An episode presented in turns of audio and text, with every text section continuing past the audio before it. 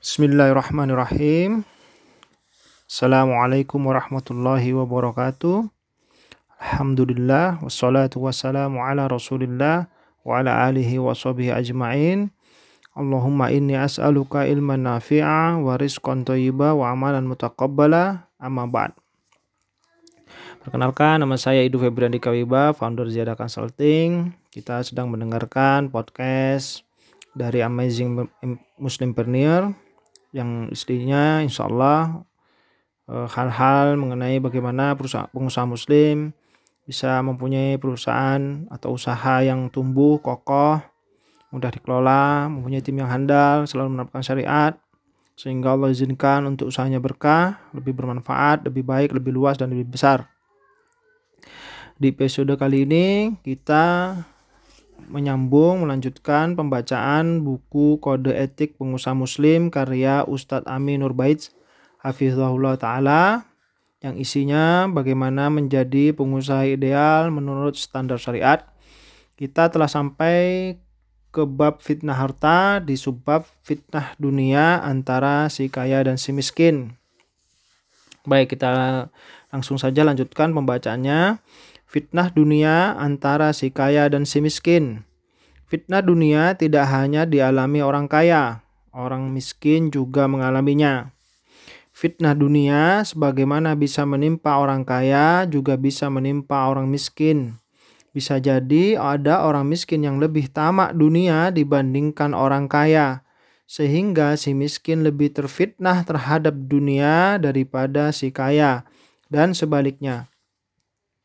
Dari Abu Kapsah Al-Anmari radhiyallahu anhu Nabi Shallallahu alaihi wasallam bersabda Sesungguhnya dunia ini hanya dihuni empat golongan manusia. Yang pertama, seorang hamba yang dikaruniai harta dan ilmu. Kemudian dengan kekayaannya itu dia bertakwa kepada Robnya, menyambung silaturahim dan mengetahui hak-hak Allah.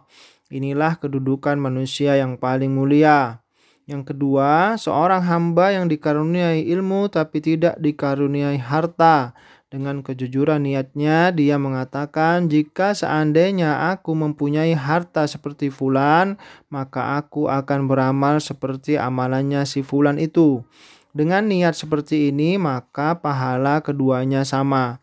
Yang ketiga, seorang hamba yang dikarun, dikaruniai harta namun tidak diberi ilmu.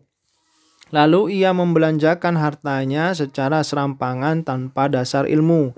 Tidak dia gunakan untuk bertakwa kepada Robnya, tidak pula untuk menyambung silaturahim dan tidak mengetahui hak Allah pada hartanya.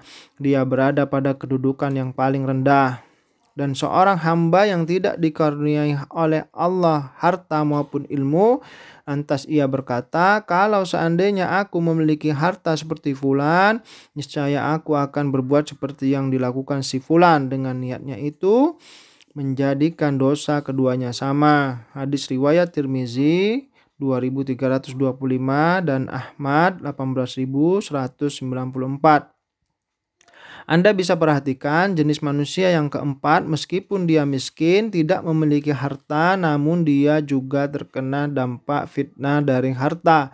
Dan penyebab terbesarnya adalah karena dia tidak memiliki ilmu agama.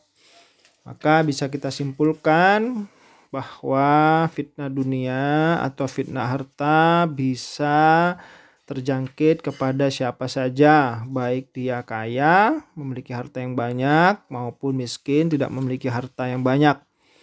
Kuncinya ada di ilmu agama, agar kita tidak terfitnah dari fitnah harta atau fitnah dunia, maka kita harus memiliki ilmu agama dan menerapkannya. Baik, kita akhiri podcast kita kali ini. Selanjutnya kita akan bacakan subbab para sahabat sengaja meninggalkan kemewahan. Ya, kenapa kok meninggal kemewahan? Kita bisa nanti eh, dengarkan di episode selanjutnya. Kita tutup dengan doa kafaratul majlis. Subhanakallahumma bihamdik asyhadu an la ilaha illa anta astaghfiruka wa atubu Assalamualaikum warahmatullahi wabarakatuh.